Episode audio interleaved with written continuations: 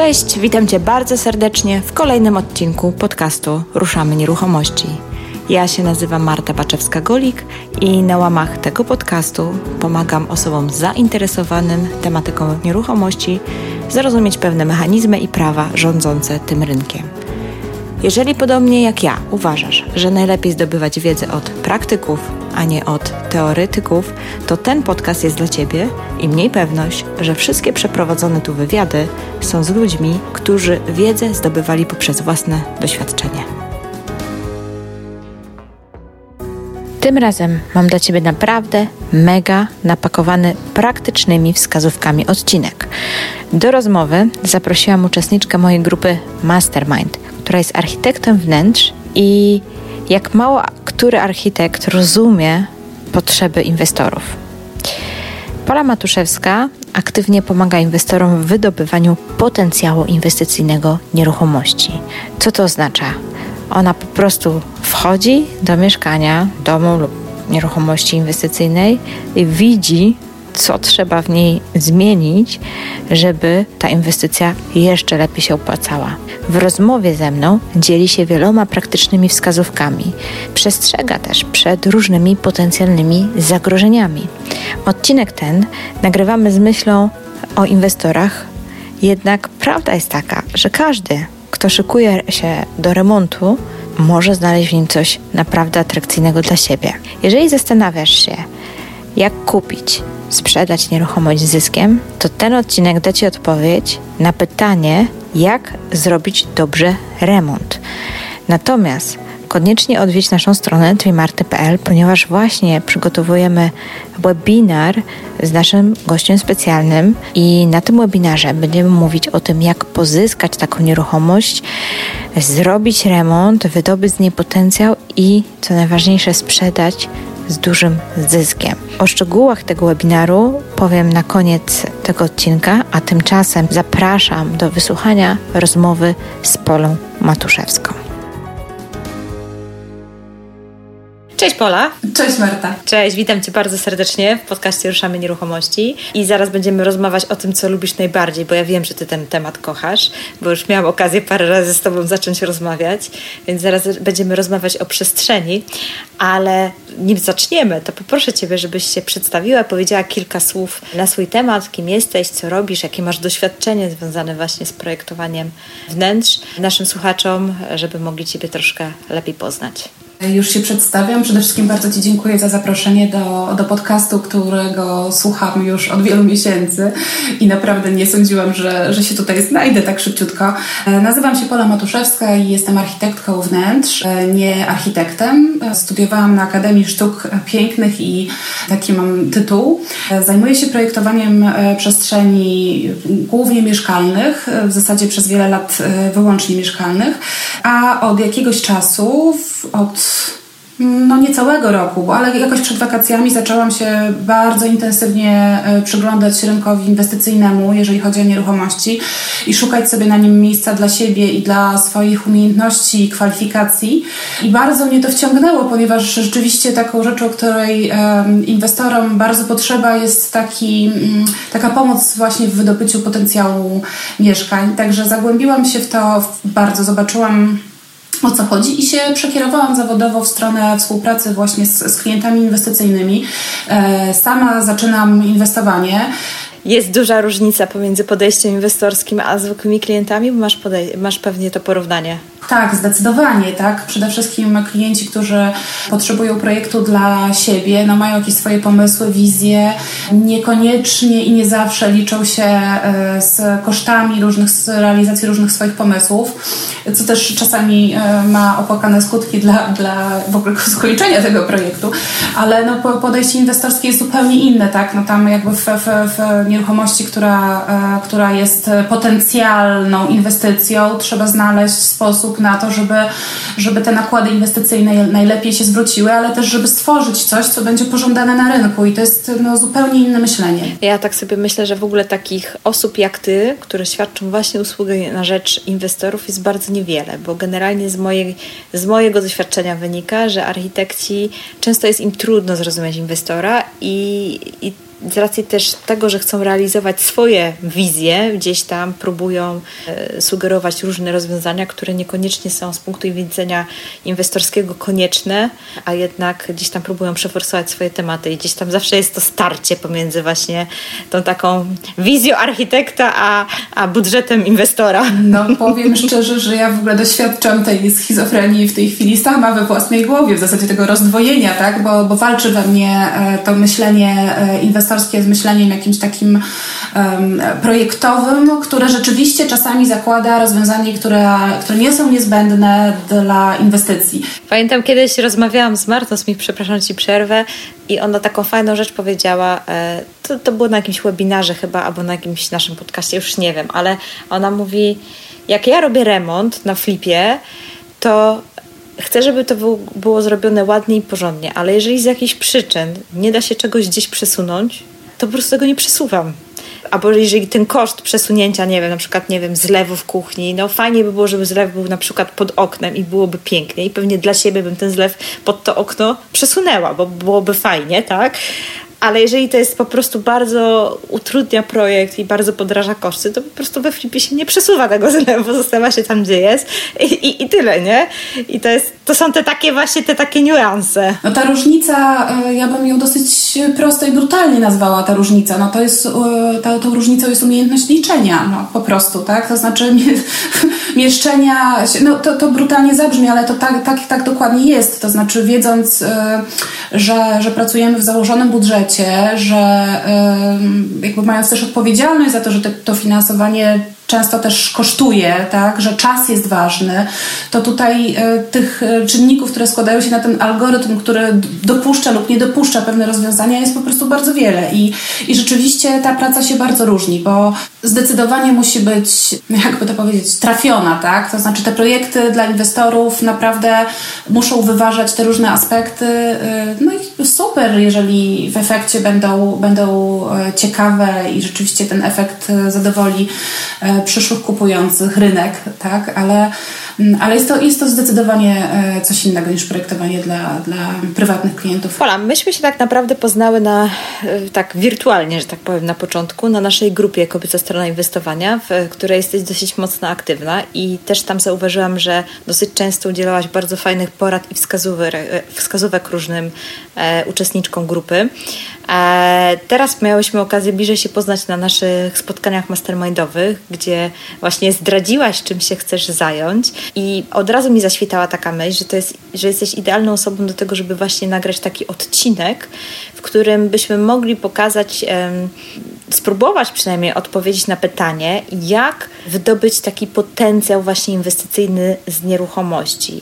I takie moje pierwsze pytanie, jakie mi się nasuwa do Ciebie, powiedz mi, czy wchodząc na mieszkanie, to trzeba mieć po prostu taki ten zmysł, talent do tego, żeby to zobaczyć, czy tego się można nauczyć? Myślę, że zmysł i talent się bardzo przydaje, tak? Przydaje się też, od razu powiem mi, e, intuicja, no ale rozumiem, że nie wszyscy ją mają. Myślę, że ona też nie wynika, ona w moim przypadku wynika z doświadczenia wieloletniego. Oczywiście mówię o potencjale inwestycyjnym, nie mówię o, o wizji. E, tak, o, o potencjale inwestycyjnym. Więc, więc tak naprawdę e, potencjał, widzenia tego potencjału można się nauczyć, bo są pewne aspekty, pewne um, aspekty techniczne mieszkań, tak, i cechy tego wnętrza, które pozwalają nam dosyć szybko zdecydować, czy, e, czy pewne ruchy, e, zmiany układu przestrzennego, na przykład, które ten potencjał inwestycyjny by wydobyły, będą możliwe. Więc takie wejście do mieszkania, no to, to, to, to myślę, że zresztą na wiele pytań Twoich dzisiaj będę odpowiadać, to zależy. Bo to, to zależy na przykład od tego, czy widzieliśmy rzuty mieszkania, tak? czy w ogłoszeniu, e, kiedy ono do nas dotarło jako, jako okazja inwestycyjna, czy, czy są te rzuty. Zależy to od, od czy, czy też były zdjęcia, bo jeżeli tak, to prawdopodobnie idziemy tam już z pomysłem. Tak? Idziemy z jakąś strategią w głowie, z jakąś myślą i, i, i pomysłem na, na, na to mieszkanie, na, czy być może już nawet na wnętrze. E, wiemy, co z tym chcemy zrobić, jakby sprawdzamy, dopasowujemy swoją wizję do tego, co zastajemy w rzeczywistości. A jeżeli tego nie ma, no to, to musimy się tego dowiedzieć, tak? I wtedy mm, troszeczkę inaczej wygląda takie pierwsze przyglądanie się mieszkaniu. Wiesz, ja, ja z moich doświadczeń jako agenta, e, która jak robię mm, taki dom na przykład otwarty, y, mieszkań, to po prostu bardzo łatwo jest rozpoznać inwestorów, bo oni zazwyczaj przychodzą tak z miarką, z notatnikiem mhm. i po prostu biegają po mieszkaniu, mierzą, przymierzają i, że tak powiem, wyliczają sobie, tam coś rozrysowują, pukają, wiesz, zaglądają w każdy kąt, pytają się, gdzie rury, gdzie liczniki i tak dalej. Więc może przejdźmy właśnie do tych czynności, co należałoby zrobić, żeby faktycznie ocenić tą przestrzeń. Załóżmy, że wchodzimy do, do nieruchomości i, i, i wiesz, i co? I co, patrzymy i sobie tylko wyobrażamy, czy jednak faktycznie warto by było coś sprawdzić? Najpierw warto porozmawiać z właścicielem, czy też osobą, która, która nam pokazuje to mieszkanie, no ale kiedy już rzeczywiście mm, rozejrzymy się wstępnie, tak, i widzimy, gdzie są, e, mm, które pomieszczenia, jaki jest rozkład generalnie, tak, mm, pokoje są przechodnie, e, jaka jest kuchnia, czy są jedna łazienka, czy dwie i tak dalej, kiedy to już wszystko mniej więcej tak sobie e, obejrzymy, to rzeczywiście zaczynają być ważne rzeczy, y, szczegóły, szczegóły tak? Czyli przede wszystkim e, obmiar, tak? Jeżeli, jeżeli go nie ma i nie ma go na rzucie, no to to jest jakby podstawa, taka inwentaryzacja mieszkania jest bardzo ważna i e, zdecydowanie larki, e, miarki laserowe, czyli dalmierze, no, tutaj bardzo są pomocne, mm, tylko też e, trzeba pamiętać, że dla takiego pierwszego, e, pi, mm, pierwszej wizji, stworzenia pierwszego planu, no nie musimy mieć jeszcze takiej inwentaryzacji bardzo precyzyjnej, ona być może w ogóle nie będzie potrzebna, tak? To zależy też z kim później będziemy współpracować. Musimy mieć generalne takie wymiary pomieszczeń, odległości okien od ścian, wysokość, pozaznaczane miejsca, w których mamy piony kanalizacyjne. To jest bardzo, bardzo, bardzo istotna rzecz. Przede wszystkim kanalizacyjne, bo wodę doprowadzić możemy w sumie praktycznie w sposób dowolny, ale, ale odprowadzić już, już nie. Ważne by było, żeby sprawdzić y, no, stan. Oczywiście, jeżeli przygotowujemy się z założenia do generalnego remontu, no to możemy tego nie robić, ale jeżeli na przykład okazuje się, że okna były wymieniane, no to warto by się było przyjrzeć temu, czy, czy, czy one są sprawne i czy bez ponownej wymiany z jakąś tam konserwacją udałoby się je e, zachować, bo są dosyć znaczącym elementem w, w budżecie remontu. Wiesz, to, to, to samo z e, ogrzewaniem, prawda? Ja ostatnio w ogóle zauważyłam, że, e, że wiele osób przy flipach zostawia stare kaloryfery, te takie żeliwne, wiesz, które są w wielkiej płycie zazwyczaj. Myślisz, że to y, dobry pomysł, czy to jednak, jak ty to uważasz? Myślę, że tak naprawdę, jeżeli te kaloryfery są sprawne, jeżeli to nie jest bardzo stara instalacja, to, to, to, przede wszystkim ten rodzaj, jest to ogrzewanie tak nie z naszego własnego pieca gazowego, tylko to jest miejskie, przyłączone do, do e, sieci miejskiej ogrzewanie i działa, to naprawdę nie ma powodu do tego, żeby to zmieniać, chyba że rzeczywiście e, akurat z jakiegoś powodu chcemy zrobić bardzo wyjątkowe wnętrze i jakiś tam kaloryfer e, przenieść, albo on nam przeszkadza, bo jest na przykład e, wysoko na ścianie w kuchni, z której chcemy zrobić sypialnię. To wtedy bym myślała o zmianie. Natomiast jeżeli nie ma takiej konieczności, no to zazwyczaj te kaloryfery gdzieś tam przez dużą część roku są chowane za jakimiś tam firankami. Bo najczęściej się w łazienkach jednak wymienia żeby zamienić na te takie, wiesz, do suszenia drabinkowe. Tak, drabinka, drabinka, drabinkowe tak zwane. Mhm. Tak, i jedyne co sobie tak myślę, że faktycznie w niektórych tych mieszkaniach e, w Wielkiej Płycie czasami ten system rur, który idzie do tych kaloryferów jest co najmniej fajnie poprowadzony. No nie, nie jest to zbyt atrakcyjne, ale zazwyczaj jest chowane za, za firankami, zasłonami. Natomiast warto pamiętać też o tym, że to po prostu jest skomplikowane, jeżeli chodzi o remont, dlatego że po pierwsze musimy mieć zgodę spółdzielni, tak na to, żeby albo wypuścić z wody z instalacji, albo y, robić to, wycinać kaloryfery i rury sposobem y, takim, jakim jest wymrażanie, zamrażanie wody w tych kaloryferach, co też nie jest zawsze bezpieczne i no jest to po prostu przez większą część roku, czyli przez ten okres grzewczy, dosyć skomplikowane zadanie remontowe, tak? I nie wszyscy się go mogą podjąć, dlatego też myślę, że te decyzje są podejmowane, żeby to to, żeby to zachować po prostu w, jako, jako element zastanu. Ja tak sobie myślę, że, że, że te żeliwne kaloryfery mają jakieś swoje zalety, zwłaszcza, że bardzo często to nadal idzie ryczałtowym rozliczeniem. One zdecydowanie dłużej trzymają ciepło i mhm. pod względem takiej kaloryczności ogrzewania to nie wiem, czy one nie są lepsze od tych takich konwektorowych, ale to już nie znam się aż tak bardzo na, e, żeby móc to porównywać mogę, mogę, mogę to tylko mówić o własnych odczuciach, a nie o parametrach. No dobra, no dobra, słuchaj, no już tak naturalnie nam się rozmowa kręci wokół flipów. Więc pociągnijmy ten temat. Załóżmy, że faktycznie mamy inwestora, który e, szuka swojej nieruchomości na flipa, czyli jak dla osób, które nie wiedzą, co to jest flip, czyli chcą kupić nieruchomość, e, dodać jej wartości, nie wiem, spowodować, że ona będzie później więcej warta niż ją kupił i zarobił. I zazwyczaj to się dzieje tak, że tą wartość dodajemy poprzez remont. Więc załóżmy, że mamy takiego inwestora, który faktycznie szuka takiej inwestycji. Powiedz mi, czego powinien szukać e, w przestrzeni, żeby faktycznie to mieszkanie później się fajnie sprzedało. No to właśnie myślę, że przede wszystkim e, musimy pamiętać o tym, że remont jest podstawą tego, żeby, żeby podnieść wartość mieszkania, e, no bo zdewastowane, zniszczone, niefunkcjonalne mieszkania po prostu, no wiadomo, nie, nie, nie, nie są atrakcyjne i to właśnie... Po... Tak, aczkolwiek no, zdarzają się nieruchomości, które mają różnego rodzaju wady prawne i czasami wystarczy je wyprowadzić, żeby, tak. żeby i nie robić remontu i na tym zarobić, ale załóżmy, że nie o takim... no ale tak jak wspomniałaś, mówimy o takim klasycznym flipie. Klasyczny to jest jakby mieszkanie stare, które wymaga remontu, yy, kupione w dobrej, okazyjnej zazwyczaj cenie, tak, które poprzez doprowadzenie do, do stanu że tak powiem, wyższej używalności możemy, możemy rzeczywiście e, sprzedać e, zyskiem na rynku.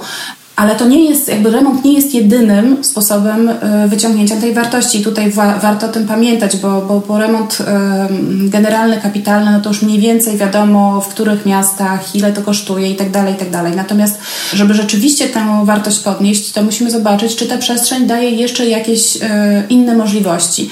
Możliwości zmiany układu przestrzennego, które zmienią wartość tego mieszkania. I to jest, i to jest jakby najciekawszy właśnie tutaj element tego poszukiwania, tak? Bo jeżeli chodzi o takie klasyczne flipy, to to są zazwyczaj mieszkania powiedzmy tam od 45 do 60 maksymalnie metrów. Oczywiście mówimy o polskim rynku. No. Tak, tak, tak. Mówimy o polskim rynku. Ja, ja rynku innego nie znam. Ale tutaj są to takie mieszkania, no czasami są to też e, mniejsze, są to powiedzmy mieszkania takie typu kawalerka, większa kawalerka. To są takie klasyczne flipy i w nich możemy szukać e, tego podniesienia wartości właśnie poprzez, poprzez e, korektę układu funkcjonalnego. No więc właśnie, no co można zrobić, co można zrobić w takim mieszkańku pod tytułem, wiesz, 36 metrów albo 38, takie klasyczne w wielkiej płycie, żeby faktycznie podnieść jego wartość, oprócz tego, że wycekolować ścianę i, i położyć kafelki w? E, no możemy zobaczyć, czy to mieszkanie aby na pewno jest kawalerką, to znaczy, czy, bo, zazwyczaj kawalerkami nazywane były mieszkania, które mają jednak e, oddzielną, e, widną kuchnię, a ze względu na, no nie tylko na, na to, na metraż i na ilość tych pomieszczeń, ale też ze względu na zmianę stylu życia ludzi obecnie, no to coraz więcej ludzi wybiera kuchnie otwarte czy też aneksy i jeżeli jest taka możliwość, i możemy przenieść kuchnię z, z kuchni do, do salonu jako aneks, no to e, w tym pomieszczeniu, które zostaje zwolnione, mm, mamy sypialnię, która no jest e, jednak w małym mieszkaniu, wydzielona taka strefa prywatna, nocna, jest e, bardzo pożądana, taki dosyć prostym mechanizmem. Tutaj bez jakichś bardzo poważnych inwestycyjnych ruchów, jeżeli to jest przełożenie instalacji na drugą stronę ściany, no to to już jest idealna sytuacja, tak? Rzeczywiście podnosimy mm, to mieszkanie, bo, bo, bo jak zmieniamy jego, no to już przestaje, to zaczyna być mieszkanie dwupokojowe, tak? Jeżeli oczywiście ten, ten salon e, jest na tyle duży, że aneks, stół taki do, do jadalni i, i kąt wypoczynkowy się zmieści. To jest, to jest bardzo, to jest taki podstawowy, najprostszy, najprostszy zabieg, tak?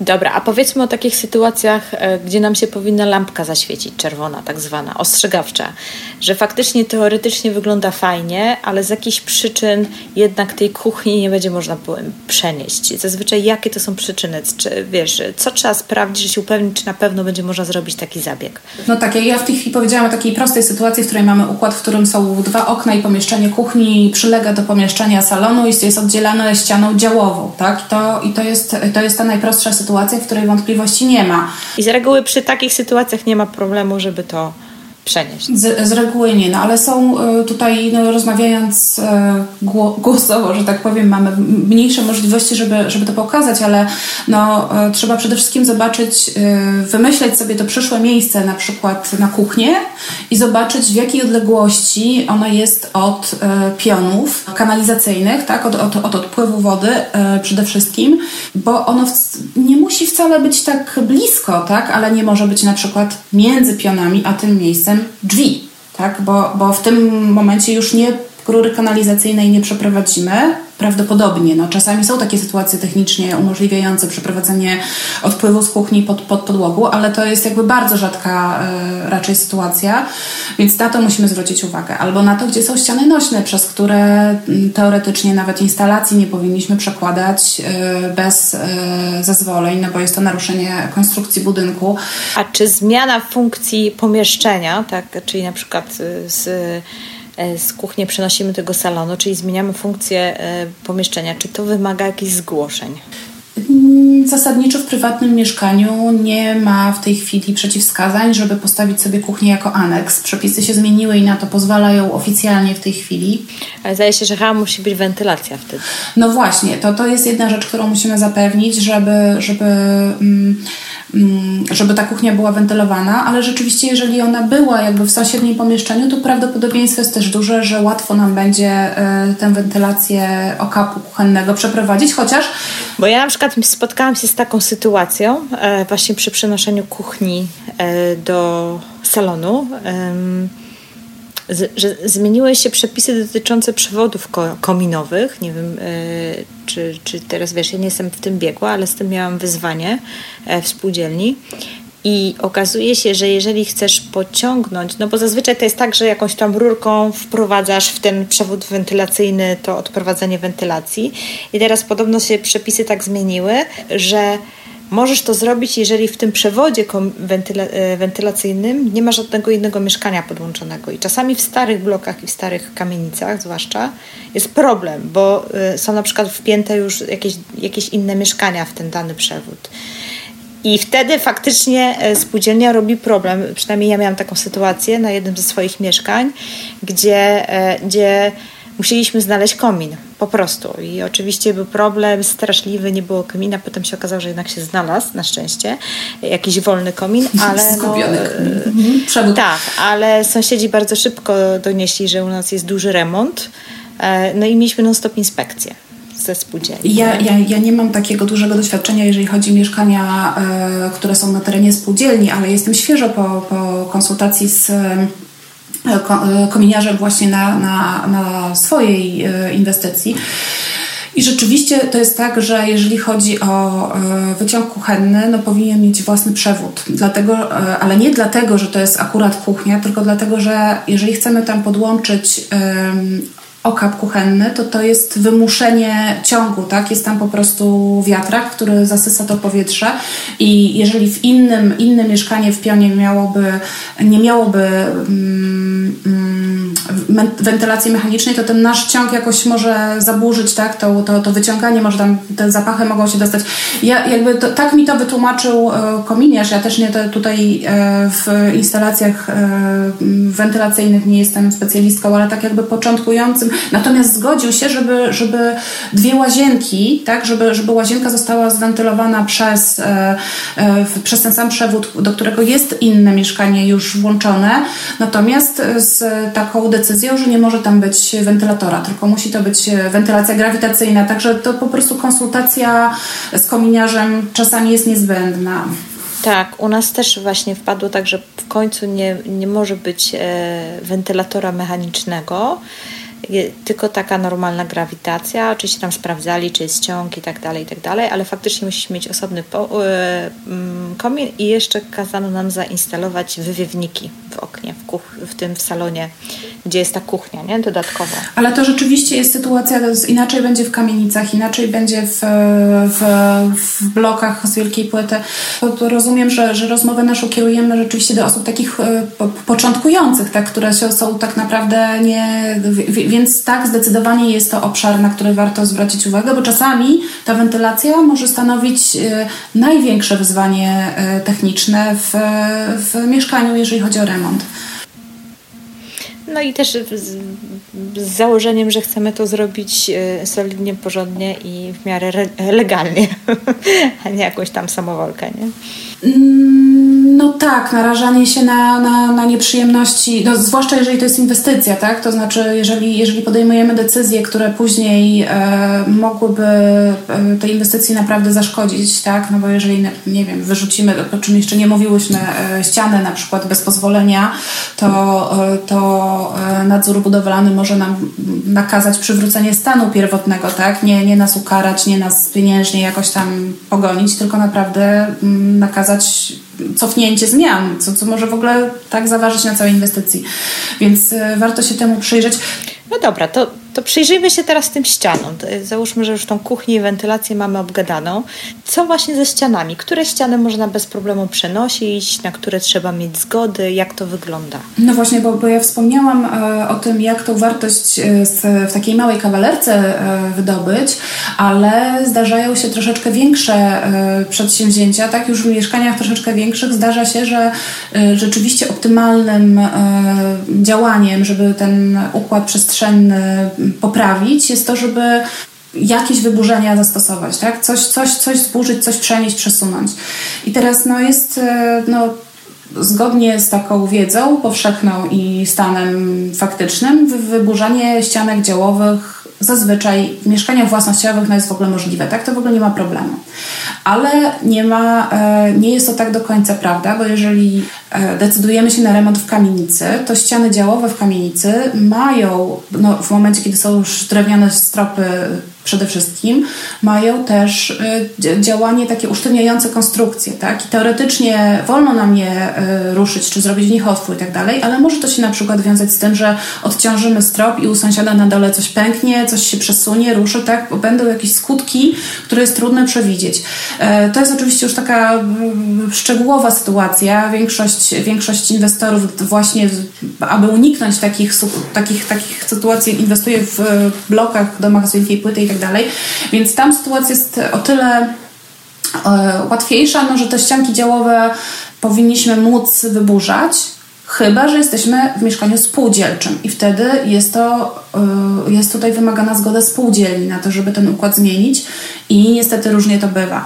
I tutaj e, jakby tą decyzję o tym, co zgłaszać, czego nie zgłaszać, naprawdę ja nawet bym się tutaj troszeczkę hmm, bała radzić, bo to jest trochę tak, że jak mamy wyciąć otwór, to starałabym się to zrobić jakoś tak e, niekoniecznie informując, tak? Ale jeżeli mamy zmianę dużo układu przestrzennego, będzie dużo hałasu, dużo gruzu wywa- wy, wy, wywożonego z, z, e, z, tego mieszkania, to wiadomo, że no nie ukryjemy takich działań i wtedy tutaj dużo zależy od tego, co to jest za spółdzielnia, jakie mamy relacje w tej spółdzielni, jak przygotujemy ten projekt, e, czy obiecamy, że będziemy sprzątać, czy mamy właśnie na przykład konsultację konstruktora, który pokażemy, że to, to nic nie zagrozi temu budynkowi, tak? Możemy sobie to, bo, bo, bo nawet z, z przestawieniem ścianek działowych możemy mieć kłopoty w, w mieszkaniach spółdzielczych. I tutaj też potwierdzę, też potwierdzam, e, bo też miałam taką sytuację, że faktycznie sam fakt, że był po prostu, e, ojku, teraz mi wyleciał ten pojemnik na gruz, duży, kontener. taki kontener, o właśnie, postawiony już spowodował wizytę ze spółdzielni i oni się faktycznie potrafią bardzo mocno interesować, co się dzieje na osiedlu. Tam jak gdzieś ktoś zauważy, to, to nawet nie był żaden donos, to po prostu ktoś ze spółdzielni przechodził z pracowników i zauważył, że stoi i od razu po prostu ktoś przyszedł, nie? E, się dowiadywać. Oczywiście nie, nie, nie wyrzucaliśmy żadnych ścian nośnych ani nic, ale już było zainteresowanie, co tu się dzieje i dopytywania i tak dalej. I potem już nas widziałam, że cały czas obserwują, nie? Także faktycznie, bo faktycznie tutaj przy... I powiem, że to było mieszkanie własnościowe, ale mimo wszystko na terenie spółdzielni, nie? E, w bloku, tak, gdzie są też spółdzielcze mieszkania i to tak jeszcze różnie to bywa, nie? Oni lubią mieć pod kontrolą, nie? Lubią jak się do nich przyjdzie, zapyta,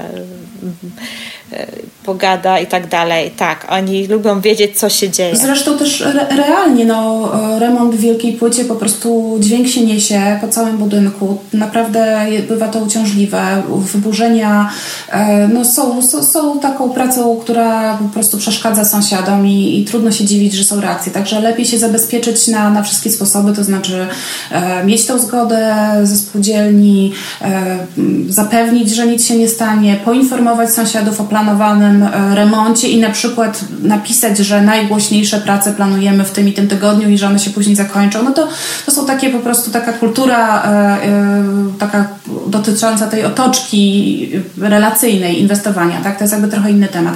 Natomiast jeszcze jeżeli chodzi o stronę techniczną, to w wielkich, wielkiej płycie warto zwrócić uwagę na jedną rzecz. Nie zawsze na pierwszy rzut oka widać, że ściany nośne to są ściany nośne, tak? Bo no to, to są dosyć generalnie cienkie ściany, tak? I ściana przezbrojona betonowa, no to trzeba po prostu poznać po projekcie albo, po, po, albo z konstruktorem, tak? Bo, te, bo czasami te, to naprawdę nie jest, nie jest takie jasne, tak? Gdzie w tych miejscach, gdzie, jakimi modułami ta wielka płyta była, była e, usztywniana i ta konstrukcja i właśnie może się tak zdarzyć, że mamy na przykład, nie wiem, pokój, kuchnia, pokój i chcielibyśmy przenieść tę kuchnię i okazuje się, że tutaj e, e, między tymi pomieszczeniami ściana, która na pierwszy rzut oka wcale nie wydaje się gruba. Nie możemy jej też zmierzyć tej grubości, tak, no bo to nie jest zawsze łatwe, żeby, żeby ocenić, jak, jaka, jakiej grubości jest ta ściana, że to jest jednak ściana konstrukcyjna, czyli nośna. E, no, jak to sprawdzić? Y, albo projekty, tak, y, które gdzieś tam możemy próbować wydobywać ze spółdzielni, albo znowu konsultacja, konsultacja z e, konstruktorem. No chyba, że mamy pewność, tak, no, że gdzieś widać, widać w przekroju, że ktoś już coś wyburzał, że są W przypadku właśnie znowu, jak to jest na jak to jest na terenie spółdzielni, to oni zazwyczaj, ci, ci, ci, ci nadzorcy tam w tych działach yy, konserwacyjnych, to oni, to oni wiedzą. Jak, tak, tak, oni to wiedzą, nie? warto z nimi tam porozmawiać, chociaż często właśnie problem jest z, z tymi rzutami i z tymi planami. One one są gdzieś tam w archiwach, one są naprawdę marnej jakości. I niestety, i niestety często jest tak, że wcale nie są odzwierciedleniem rzeczywistości. Te ich e, plany, to też wynika z tamtych czasów, gdzie po prostu plan to jedno, a realizacja to drugie. Ja może się przyznam, że jakby e, ostrzegam przed tym błędem, ponieważ kilka lat temu ja sama ten błąd popełniłam, tak? I rzeczywiście jeszcze był pewien aspekt taki, że nie dość, że się zdecydowałam na e, wycięcie fragmentu ściany konstrukcyjnej w bloku z Wielkiej płyty. Na szczęście było to 11 piętro i to była ostatnia kondygnacja, czyli jakby to de facto niewiele e, górą niosło, ale to jeszcze się okazało, że jakimś e, sposobem w czasie budowy e, tam na tych najwyższych kondygnacjach chyba wrzucili po prostu już resztę cementu, którą mieli, nie wiem, no w każdym razie te, te ściany były tak twarde, tak, tak strasznie trudne były do, do, do wycięcia, do, do wyrzucenia. No oczywiście w momencie, kiedy się okazało, że rzeczywiście to jest ściana konstrukcyjna, to ja się zabezpieczyłam projektem, projektem e, konstruktorskim, natomiast było to bez pozwolenia na budowę i kontrola z, z PIN-budu e, była i ze spółdzielni i to w ogóle było dosyć straszne. Ja się z tego dosyć, dosyć fajnie, że tak powiem, znaczy z suchą stopą z tego wyszłam, tak? E, wy, wykręciłam się trochę jakimś mandatem i to zostało zalegalizowane, ale naprawdę, mimo tego, że, że no, jestem fachowcem, to byłam przekonana, że ta ściana jest ścianą nośną i także no, zdarzają się, zdarzają się wpadki. Tak, na tym, na tym błędzie się dużo nauczyłam i rzeczywiście e, no to, to jest jakiś tam dodatkowy element w budżecie, ale może czasem jednak warto kogoś, kto się na tym zna, zawołać naprawdę. Mhm. Czyli okazuje się, że nawet w wielkiej płycie potrafią być niespodzianki, bo zawsze każdy się boi kamienic. I jest takie powiedzenie, że wiesz, że nie kupuj kamienicy, bo naprawdę nie wiesz, co tam odkryjesz. E, a że wielka płyta to jest taka, że, że wiadomo, co tam będzie. A tu się okazuje, że niekoniecznie. No, jeśli chodzi o kamienice, no to jakby po prostu sam fakt tego, że są to zazwyczaj starsze budynki, powoduje, że tam są rzeczy, które, które rzeczywiście mogą być, e, mogą stanowić bardzo duże wyzwanie. E, na przykład czymś takim mogą być piony kanalizacyjne, tak? których e, nie, nie zabudżetujemy sobie tego, tego, tego w, jak, do wymiany i okazu, może się tak okazać, że jeżeli będziemy chcieli cokolwiek z tą instalacją zrobić, jakkolwiek ją zmienić, to jak się tam do niej do, do, dogrzebiemy przez tą ścianę, to się okaże, że te piony są żeliwne i nam się sypią w rękach, bo tak naprawdę i że nie jesteśmy w stanie włożyć tam trójnika i ja jeszcze na samym początku, przy jakichś tam moich pierwszych inwestycjach w Sopocie, to nawet trafiłam w kamienicy na e, ołowiany pion. O, ciekawostka. To już jest, to już wielki przeżytek. To już tak. No. no. tak, no jeszcze, jeszcze są nawet, nawet, nawet nie w kamienicach, nawet w budynkach, które są e, młodsze, na przykład w budynkach z lat 50. E, też mogą nas czekać niespodzianki. Na przykład parkiet przyklejony na, na tak zwany subit. Ja dokładnie nigdy nie sprawdziłam, co to jest za substancja, natomiast wiem, że jest toksyczna. I teraz jeżeli e, zdejmie, zdecydujemy się zdjąć taki parkiet, to już jest nasze jakby kwestią naszego sumienia, bo de facto powinniśmy zeszlifować e, szlichtę, która jest pod tym parkietem, żeby się pozbyć tej e, substancji, tak? I jakby sposobem na to, żeby Mm, nie zostawiać tego problemu jest to, żeby ten parkiet jakoś tam wyrównać i panele nowe kłaść na nim, tak? Kłaść warstwę tam izolacyjną, jakąś zabezpieczającą i panele położyć na tym i tego parkietu nie ruszać. Lepiej go po prostu nie ruszać, żeby nie wydobyć y, jakichś tam substancji toksycznych. To też są takie rzeczy, o których no, trudno to wiedzieć, dopóki się z czymś takim nie zetkniemy, tak? Albo nie uprzedzi nas o tym bardzo e, jakiś sprytny i doświadczony wykonawca przede wszystkim, tak? Więc takie niespodzianki się zdarzają. No, zdarzają się instalacje elektryczne, które e, wołają o, o do nieba, no ale skoro mówimy o flipach, e, to, e, to w zasadzie możemy założyć, że, że taką rzecz jak instalacja elektryczna też wymieniamy w całości. Tak, i, i nie tylko dlatego, znaczy, bo sztukowanie jej nie ma sensu, a zazwyczaj y, projektując to nowe wnętrze, też projektujemy zupełnie inne punkty elektryczne, tak? Doprowadzamy ten prąd po pierwsze w nowe miejsca, y, zazwyczaj jest tych miejsc więcej i inaczej podchodzimy do podziału tego na obwody, tak? Bo, bo to też y, warto o tym wiedzieć i pamiętać i porozmawiać z elektrykiem, że, że e, fajny podział tego, fajny, no, bezpieczny, ale, ale też funkcjonalny podział na obwody, tak? Że nie wiem, że mamy na jednym obwodzie oświetlenie na innym gniazda w małych, w małych wnętrzach, a na innym na przykład pralkę i osobno tam z, nie wiem, zmywarkę w ogóle też kuchni, czy też kuchnię, tak przede wszystkim. E, to, to, są, to są rzeczy, o których warto pamiętać, dlatego, dlatego te instalacje po prostu zazwyczaj wymienia się w całości, łącznie z tablicą i, i to jest taki koszt dosyć spory, tak, bo tutaj też później osprzęt jest drogi i już tak jak wchodzimy w takie szczegóły to też, to też e, to naprawdę zależy od tego, gdzie to mieszkanie jest, komu je chcemy sprzedać, jaki jest nasz plan, bo to są detale, które później e, widać, tak? To na przykład, czy wkładamy podwójne gniazdko, które jest złożone do jednej puszki i zazwyczaj e, jakby flipy robi się w taki sposób, ale już jeżeli chcemy, żeby chociaż troszkę fajniej wyglądały, nie wiem, gniazdka, które są na poziomie wzroku nad blatem albo w łazience, to warto je robić tak w osobnych puszkach w takiej ramce, w której oto będą osobne elementy. No są takie drobne, naprawdę drobne, e, drobne rzeczy, które ogólnie w, w, i na budżet wpływają, ale z drugiej strony wpływają też na to, jak, to, jak, jak no detale dobra, we wnętrzu będą wyglądać. To tak miałyśmy wyjść od takich e, lekkich rzeczy do ciężkich, a w sumie wyszło Odwrotnie. na odwrót. ale to przejdźmy teraz z tych takich hardkorowych e, zmian i, i ciężkich e, rzeczy, a, gdzie najwięcej może nas czekać pułapek, do takich rzeczy, nazwijmy to drobnych, ale które są właśnie, które dodają takiego smaku co warto stosować? Tak jak właśnie powiedziałaś teraz o tych y, puszkach, że na przykład możemy je osobno ustawić, to pewnie nie jest dużo większy koszt, a w kuchni będzie fajnie wyglądać i spowoduje, że wow, że to taka bardziej fajna, nowoczesna kuchnia. No bo nie oszukujmy się, to mieszkanie przygotowywane e, pod flipa powinno, y, że tak powiem, może to nie musi być takie mieszkanie super, hiper luksusowe, ale musi być fajnie zrobione, tak żeby e, faktycznie ten klient, który wejdzie, od razu poczuł, że to jest ok, że to jest naprawdę fajne mieszkanko. Mhm.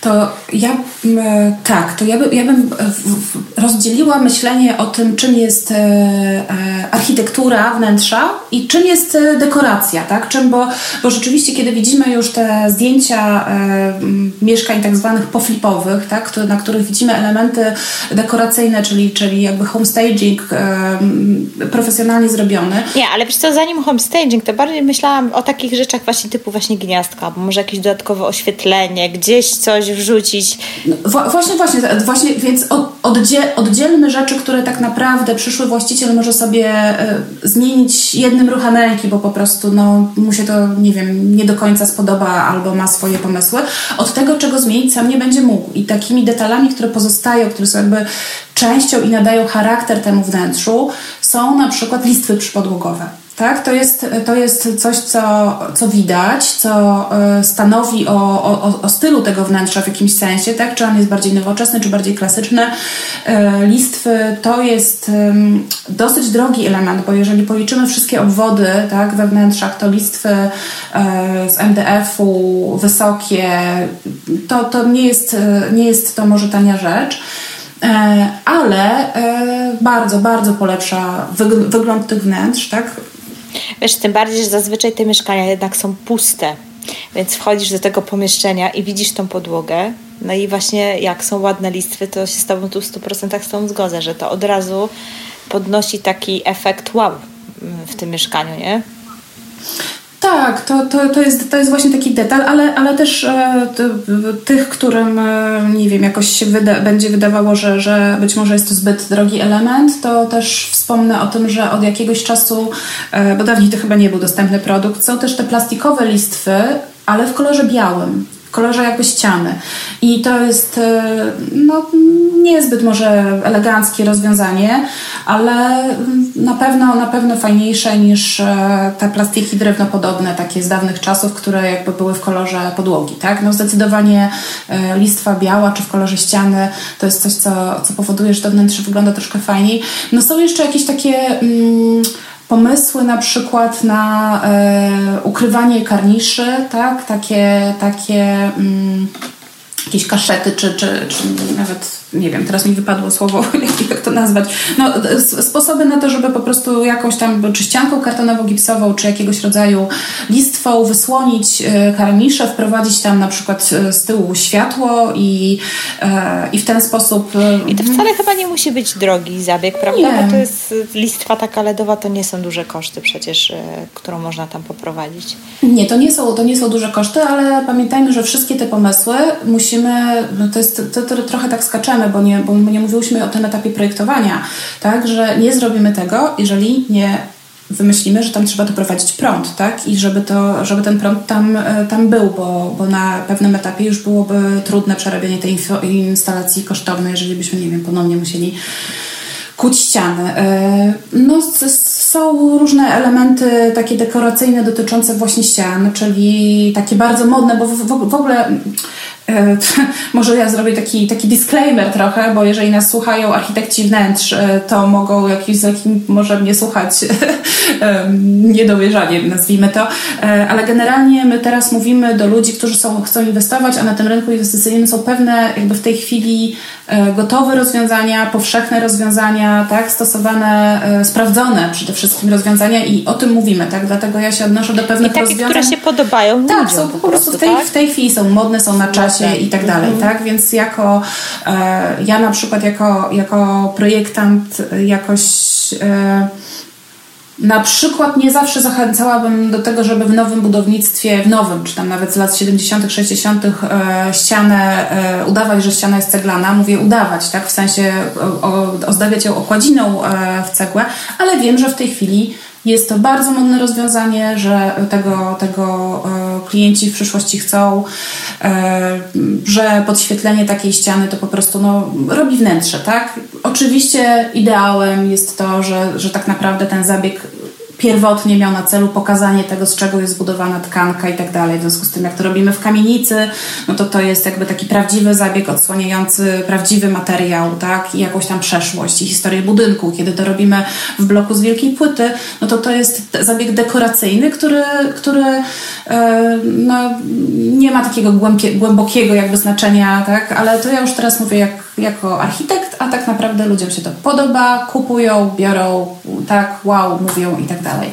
Tak? Kolejną taką rzeczą jest roz, rozplanowanie, na którą warto zwrócić uwagę wcześniej, jest rozplanowanie oświetlenia. tak? bo, bo, bo też ono robi w cudzysłowie wnętrze, e, nie przesadzając, bo oczywiście te lampy e, musimy zawiesić i, i to są elementy, które, które zostawimy e, mm, przyszłemu kupującemu, ale rzeczywiście mm, pomyślenie w taki, w taki sposób o takich scenach światła, o może tak to, tak to bym nazwała, czyli o tym, żeby, żeby w każdym pomieszczeniu to oświetlenie mogło się zmieniać, tak? Nawet, nawet w łazience, żeby było po prostu jedno oświetlenie takie funkcjonalne, a drugie takie nastrojowe, dekoracyjne, tak? Czy to będzie, e, nie wiem, spoty na suficie, a, a jakaś lampka e, taka, czy, czy, czy, czy podświetlenie LEDowe, czy podświetlenie lustra, które samodzielnie włączone po prostu daje takie jakieś tam fajne światło w tej łazience. E, tak, bo generalnie, generalnie trzeba pomyśleć o, o funkcji, czyli o tym, co musimy oświetlić, na przykład tak, blat kuchnię, żeby pracować, lampa nad stołem i tak dalej, i o, e, i o dekoracji, tak, o tym, żeby pojawiały, pojawiły się też jakieś punkty, które pozwalają nam e, wydobyć coś takiego milszego, tak, podświetlenie właśnie ściany, lampa, mm, no to są, to są, to są takie dwa rodzaje. I też, i też trzeba do tego wszystkiego zaplanować instalację, tak, gniazda, o tym warto pomyśleć. E, no podłogi są też takim ważnym elementem, tak? W tej chwili, w tej chwili no, e, przy tych remontach związanych z inwestycyjnych, przy flipach, e, zazwyczaj stosuje się panele mm, i no one są coraz lepszej jakości, tak? Są w tej chwili, e, warto zadbać o to, żeby ich ścieralność była, no żeby były trwałe po prostu dla przyszłego, przyszłego e, użytkownika. No dosyć e, droższym zdecydowanie, ale nowym w tej chwili, nową propozycją są panele winylowe, które, pozwa- które można też kupić w wersjach odpornych na wodę i można je kłaść w ogóle przy, w kuchniach, przy łazienkach, znaczy w łazienkach de facto. Więc to jest też coś, czemu może można się przyjrzeć, jeżeli na przykład e,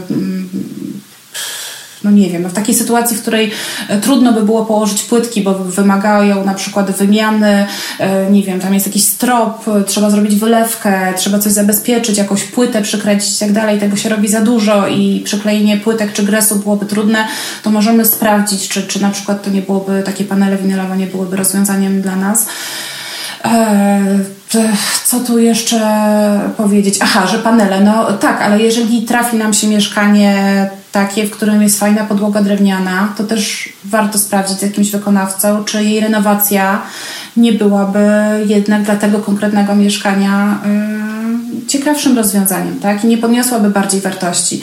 Ale to już, to już jest takie, taka bardzo indywidualna decyzja. Generalnie panele to jest y, pierwszy wybór tak, y, fliperów, że tak powiem. Często, często się niestety bardziej opłaca położyć panele na to, e, niż reno, e, odnawiać tę podłogę, e, ale, ale mm, ja pamiętam takie mieszkanie jedno sprzedawałam w kamienicy, też przygotowane na flipa, gdzie były te panele położone, ale pod spodem te deski po prostu były. Więc, więc na przykład to była taka dosyć cenna informacja, pamiętam, dla tych oglądających, że kiedyś w przyszłości, jakby chcieli, to mogliby sobie te deski odkryć i zrobić sami, nie? A póki co mają ładną, czystą podłogę w, w panel. Nie jest to, że tak powiem, remont, który muszą robić, nie? Przypuszczam, że pewnie tego nigdy nie zrobią, bo to jest tak, że człowiek się później przyzwyczaja, ale ta opcja taka, że mają jakiś wybór, że pod spodem są piękne deski, jest jakimś tam pomysłem dla nich takim. Tutaj, tutaj może też dla osób, e, dla osób e, początkujących e, to jest dobry moment, żeby wspomnieć o jeszcze jednej ważnej cesze podłóg, znaczy y, o tym, że one mają pewną grubość, tak? I, i y, to jest też, bo, bo, ja zakładam, że osoby, które robią remonty inwestycyjne, no jednak współpracują z doświadczonymi ekipami, ale wiem, że tutaj są różne pytania na grupie się czasami pojawiają i widać, że te, y, te działania no jednak są czasami podejmowane z kimś, kto nas nie, nie zawsze może ostrzec przed tym, co nas może czekać. Więc y, y, musimy pamiętać o tym, że gres, płytka, panel, tak, mają, czy deska mają różne grubości, tak, i że jeżeli przenosimy pomieszczenie z pomieszczenia, to musimy, znaczy funkcję zmieniamy pomieszczeń, tak, to musimy sprawdzić, czy, y, czy te podłogi nam się po prostu, mówiąc brutalnie, poziomują, tak? Czy nie będzie jakiegoś miejsca, w którym e, w niefajny sposób wystąpi nam jakiś stopień, będziemy musieli dołożyć próg, e, tak? No to są takie drobiazgi, które w czasie, no trzeba zaplanować planując remont, tak? To, detal jest, ale, ale dosyć, dosyć istotny. Tak, ja sobie też tak myślę, że jeszcze dużym takim elementem, który robi ten efekt wow, są, e, jest stolarka wewnątrz mieszkania. W sensie, że fajne, jakieś ładne drzwi w środku, tak jak te listwy, też mogą spowodować, że to fajnie wygląda. Nawet to niekoniecznie muszą być jakieś super drogie e, drzwi, ale faktycznie jak to jest jakoś ładnie połączone właśnie y, razem właśnie z tymi listwami, to to też tak fajnie tworzy taką całość i, i powoduje, że, że te wnętrze wygląda dużo ciekawiej. Czyli Czyli tak byś podsumowując, miałybyśmy y, kwestie te związane z elektryką, czyli podświetleniami, gniazdkami i innymi rzeczami, żeby to faktycznie dobrze przemyśleć na etapie planowania. E, kwestie podłogi, jest podłoga i listwy kluczowe. E, ewentualnie e, właśnie jeszcze ta taka wewnętrzna stolarka, czyli ościeżnice, drzwi i tak dalej. Coś jeszcze Ci przychodzi do głowy? E, no ściany, tak? W sensie gładzenie A, ich i okay. sprawdzenie w ogóle tego, że... że, że no właśnie, co lepiej? Gips e, czy jednak e, płytę? Znaczy cekol czy płyty? To zależy. To zależy od tego, w, jaki spo, w, jaki, w jakim stanie są te ściany i jak bardzo od, e, od pionu e, to i poziomu. Załóżmy, że umówmy się, że w wielkiej płycie zazwyczaj nie są dobre, nie? Zazwyczaj nie są dobre i rzeczywiście wtedy, wtedy oklejenie tego płytami kartonowo-gipsowymi jest największym... szybszym generalnie dosyć mhm. zabiegiem. I myślę, że największym wyzwaniem są w ogóle sufity w tych wielkich płytach, bo one, nawet jak się je wygładzi, to one i tak pękają zazwyczaj tych złączeniach jakichś różnych gdzieś tam po czasie się to wszystko wyrabia. Ktoś mi mówił, że stosuje te takie napinane sufity. Ja nie wiem, czy to jest bardzo drogie rozwiązanie, czy nie. Ja to sprawdzałam jakiś czas temu, kilka lat temu, i wtedy było to zdecydowanie drogie. Znaczy, na pewno nie flipowe rozwiązanie. Natomiast jest nowy system, tylko ja teraz tak, ani nie chciałabym pomylić nazwy, ani marki, ani wymieniać i tak dalej, ale generalnie no, w wielkiej płycie też mamy do czynienia z mieszkaniami, które nie są zbyt wysokie. Takie obniżanie sufitów tak. niekoniecznie jest fajnym zabiegiem, no bo tracimy, tracimy z tej wysokości. E, jest nowy, e, nowy system, nowy sposób mocowania e, płyt do sufitu, jako sufitu podwieszanego. Tak? Nie są to profile, tylko to są takie okrągłe elementy, elementy mocujące, tak, które jak rozumiem rozkręcając się je dystansuje, w związku z tym krzywy sufit można, czy też ścianę, bo rozumiem, że to można też stosować do ścian, można e, wypoziomować e, i to jest, e, pozwala na to, żeby się odsunąć od ściany minimalnie, tak, dosłownie na, na centymetr plus grubość płyty, a nie profil, tak, do którego musimy się, się wieszak, profil i tak dalej, do, do, do, co jest jakby przy normalnej konstrukcji sufitu podwieszanego. Także jeśli będziecie mieć taką sytuację, w której no, będzie bardzo ważne, żeby nie, nie tej wysokości nie tracić, to, e, to system montażu sufitu podwieszonego i na pewno to znajdziecie, takie czarne, śmieszne kółka. E, to jest, jakieś, to jest dosyć chyba nowy, nowy, nowy produkt, przynajmniej na polskim rynku, bo ja tego nie, e, wcześniej nie widziałam. No to, to, to, to chyba to takie podstawy. A, parapety jeszcze, o. No, na przykład. To, to są, bo generalnie to musimy sobie wyobrazić, co ten Mm, człowiek, przyszły mieszkaniec tego, tego mieszkania zobaczy, kiedy wejdzie. I tak jak, tak jak powiedziałaś, e, e, przy pierwszym wrażeniu, widząc prawie puste wnętrza, no jednak te wszystkie detale zobaczy, tak? Bo przypuszczalnie, gdyby mieszkał tam kilka lat, no i już tam był urządzony w tym domu, to ten parapet pewnie by jego stan tak bardzo nie, nie, nie wpływał na to, ale no, no więc generalnie tak w, w, w tych, tych ten remont flipowy zazwyczaj obejmuje wymianę e, takiego parapetu lastryko na, na, na jakiś tam prosty konglomerat, e, bo, bo to wygląda no, no zupełnie inaczej. Słuchaj, a tak na koniec może pamiętasz, bo wiem, że się dosyć mocno y, właśnie angażujesz w tą naszą społeczność y, kobiecej strony inwestowania w tą grupę. Y, pamiętasz jakieś takie najciekawsze pytania, jakie padły ze strony uczestniczek grupy? Które ci utkwiły w pamięci, że czymś, ktoś miał z czymś problem? Mm, pytanie, jeżeli chodzi o remonty, e, no ja zazwyczaj reaguję, kiedy ktoś wrzuca, wrzuca właśnie rzut z prośbą o pomoc w decyzji, co zrobić, z, jak rozplanować, tak jak zmienić układ przestrzenny, żeby, żeby wydobyć coś z mieszkań.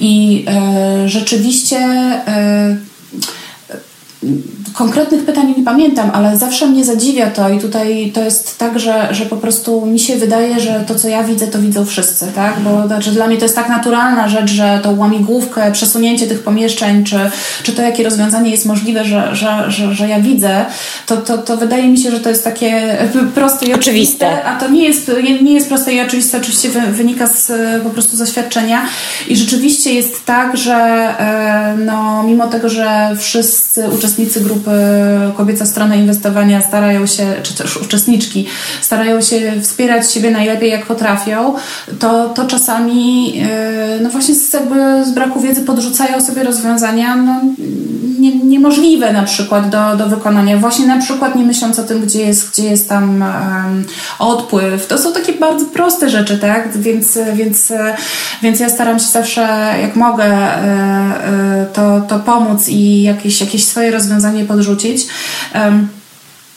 Myślę, że no, w tej grupie jest też bardzo wiele osób, które wybierają inne strategie, tak? W związku z tym, bo my w ogóle nie rozmawiamy o tym w tej chwili, chyba już tak, nie porozmawiamy. i chyba już nie będziemy tak. rozmawiać, bo faktycznie y, sam temat, y, jak, jak wydobyć potencjał właśnie z takiego mieszkania na flipa jest tematem, jak okazuje się, dosyć szeroki, więc być może, że kiedyś spotkamy się jeszcze raz i nagramy odcinek na temat właśnie, jak na przykład podzielić mieszkanie na pokoje, bo to jest zupełnie jakby osobny temat, tak? Ale właśnie, ale właśnie może fajnym pomysłem jest, żeby podrzucić jakieś kilka, e, jak masz, jakieś dwa, trzy e, takie typowe e, przykłady mieszkań, które wyglądają tak i propozycje, jak można by było je zmienić w prosty sposób. Ja bym na przykład takie rzuty zamieściła w opisie do tego odcinka podcastu, tak żeby mógł sobie ktoś po prostu na to popatrzył, albo może, albo może będzie można je pobrać, zobaczymy jak to się da zamieścić, żeby po prostu prostu wiesz, y, bo często te mieszkania, zwłaszcza w Wielkiej Płycie, one mają bardzo podobne układy funkcjonalne i, i jakiś taki, e, że tak powiem, pomysł na to, jak można takie mieszkanie zrobić. E, mogłybyśmy zamieścić dwa, trzy przykłady. Co ty na to? Nie ma sprawy. Myślę, że nawet fajnie by było, gdybyśmy e, skorzystały z żywych przykładów, które się właśnie pojawiły na grupie. To o, znaczy takie super. rzeczy, które, które, o które naprawdę realnie pytano, bo to znaczy, że to były rzeczy nieoczywiste dla, dla osób, które Jasne. pytały. To ja Ciebie poproszę o to, żebyś mi podesłała właśnie ten taki rzut, który jest pierwotny i z propozycją e, zmiany i ja to po prostu zamieszczę w e, odcinku, żeby ktoś sobie mógł e, na to popatrzeć i zobaczyć, może czymś go zainspirujesz. Dobrze, z, z przyjemnością to zrobię. Jeżeli, jeżeli rozumiem, że już pomału nasza rozmowa zmierza ku końcowi, ja na koniec jeszcze bym taką e, poradę, e, poradę perełkę, jeżeli mogę. Mm, dajesz, jeżeli dajesz. Perełki, lubimy perełki. to wyciąganie e, potencjału z nieruchomości, bo to jest taki, taki mój taka rzecz, która się za, za, zawsze staram się to zrobić, to znaczy, żeby w przestrzeni mieszkania, jeżeli tylko jest to możliwe, wydzielić osobne miejsce na schowek albo garderobę, na jakiekolwiek miejsce do przechowywania, dlatego że e, ilość przedmiotów, które nas w tej chwili otacza, jest zdecydowanie większa niż e, miało to miejsce w latach 70.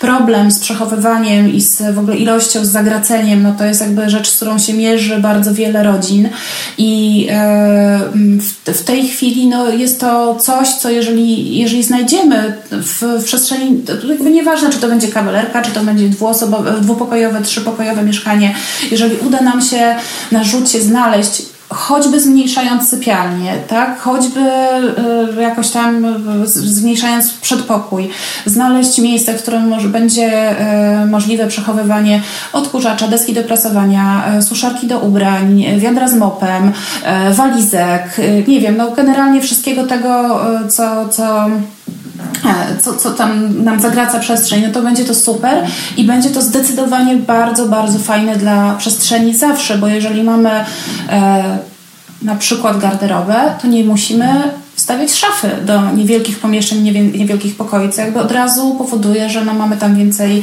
e, przestrzeni, że odbiór tego wnętrza jest fajniejszy. Także to jest taka, taka rzecz, którą e, ja się staram znaleźć zawsze, tak nawet w najmniejszych e, mieszkaniach i myślę, że to jest coś, co zdecydowanie podnosi wartość, jest takie nieoczywiste, tak, no bo to zmiany funkcji pomieszczeń to już wszyscy wiedzą, tak, z kuchni przenosimy kuchnię do aneksu i tak dalej, a to jest coś, co po prostu ludzie wchodzą i, i widzą, że po prostu te nie wiem, przed przyjściem gości te.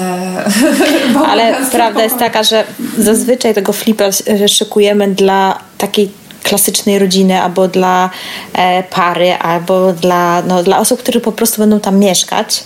No i naprawdę tak, posiadanie takiej e, niewielkiej garderoby albo takiego schowka na takie rzeczy naprawdę jest mega funkcjonalne i mega doceniane chociaż może na pierwszy rzut oka ludzie na to nie zwracają uwagi, ale jak im się po, pokaże, że to tam jest w tym mieszkaniu, to już tak mówię też z doświadczenia, jak prowadzę po mieszkaniach jako agent nieruchomości, e, to, to faktycznie widać ten taki, e, wiesz, to takie iskierkę w oczach. O, super, że to jest w ogóle super, że to jest, nie? Bo z reguły tak każdy, gdzie mieszka, to ma z tym problem i wie, że nie wie, nie ma gdzie chować tych wszystkich rzeczy, nie? Także, a tym bardziej w tej wielkiej płycie, gdzie te piwnice bardzo często są takie maleńkie, takie wręcz, e, wiesz, ciupinki. Poza tym mieszkasz na dziesiątym piętrze, możesz zjechać do piwnicy, to w ogóle no, no, no często nie, jest to, to naprawdę... To nie jest no. użytkowe, tak? Tam może rzeczywiście... Także to jest bardzo bardzo fajna, fajna porada.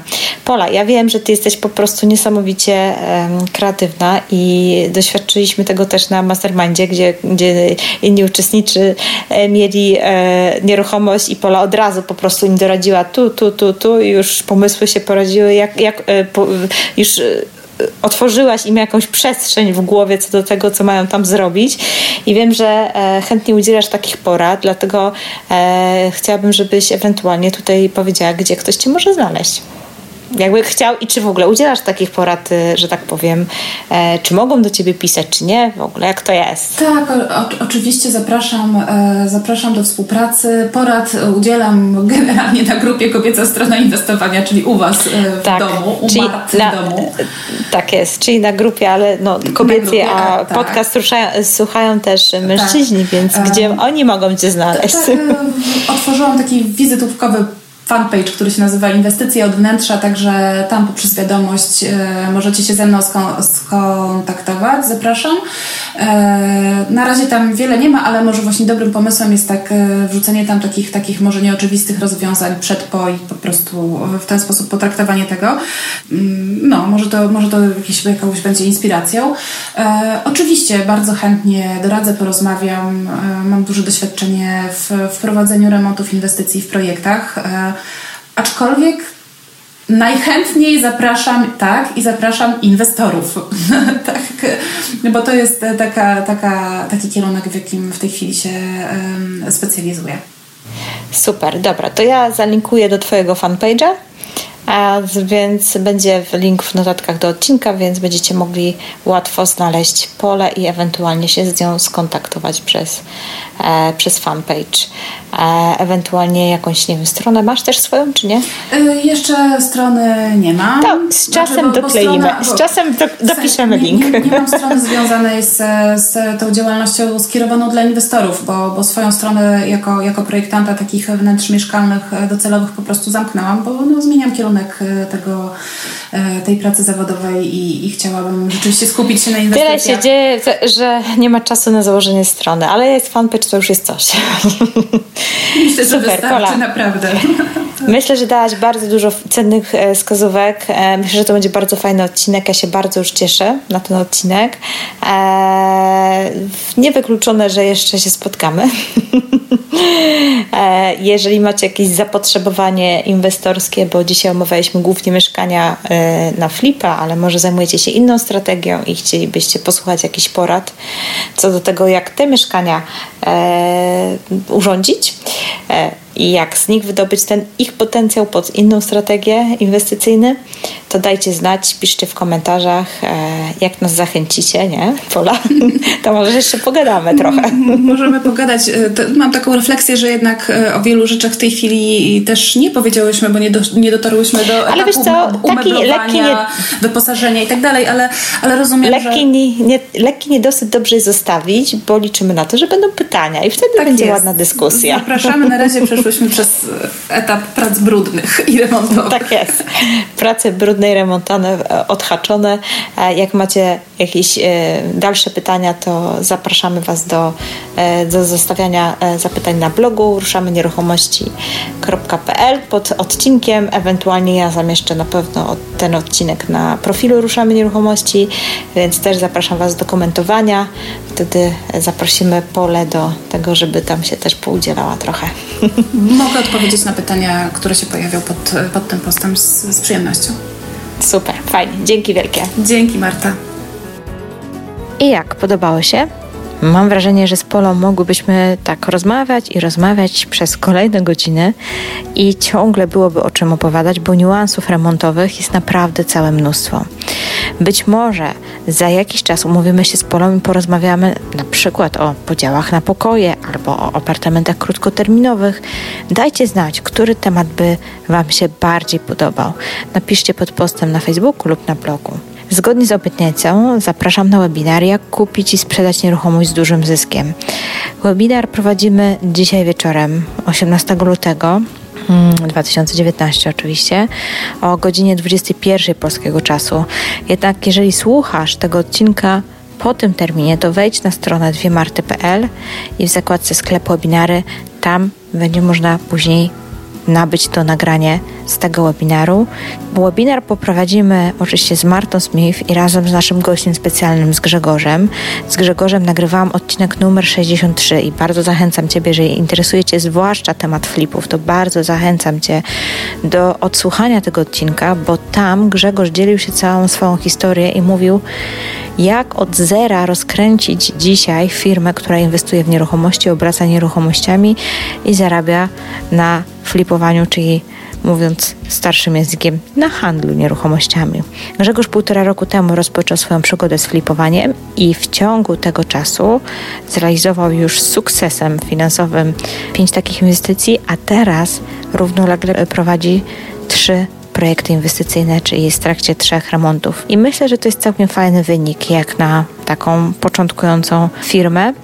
Ale to, co najważniejsze, to jest dla mnie to, że Grzegorz jest absolutnie na bieżąco ze wszystkimi kosztami, cenami, ze wszystkimi niuansami, jakie no, generuje ta działalność.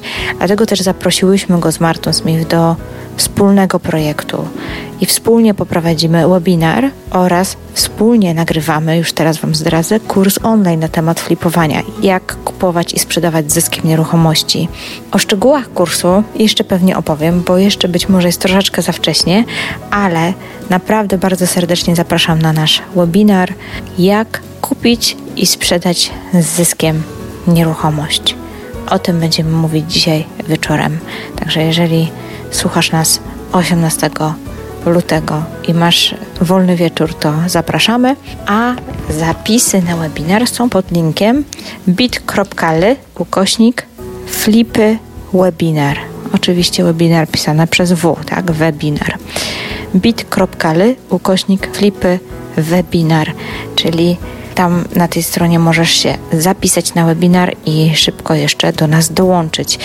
I osoby tylko, które będą z nami na żywo, będą miały bezpłatną możliwość odsłuchania tego webinaru. Później osoby, które się zapiszą, dostaną od nas pewnie jakąś ofertę specjalną na zakup tego webinaru, a jeżeli słuchasz mnie już y, i minęło sporo czasu, to po prostu możesz go nabyć nagranie w naszym sklepie na stronie twimarty.pl. Dzięki wielkie za to, że jesteś, za to, że słuchasz podcastu Ruszamy Nieruchomości i do usłyszenia niebawem.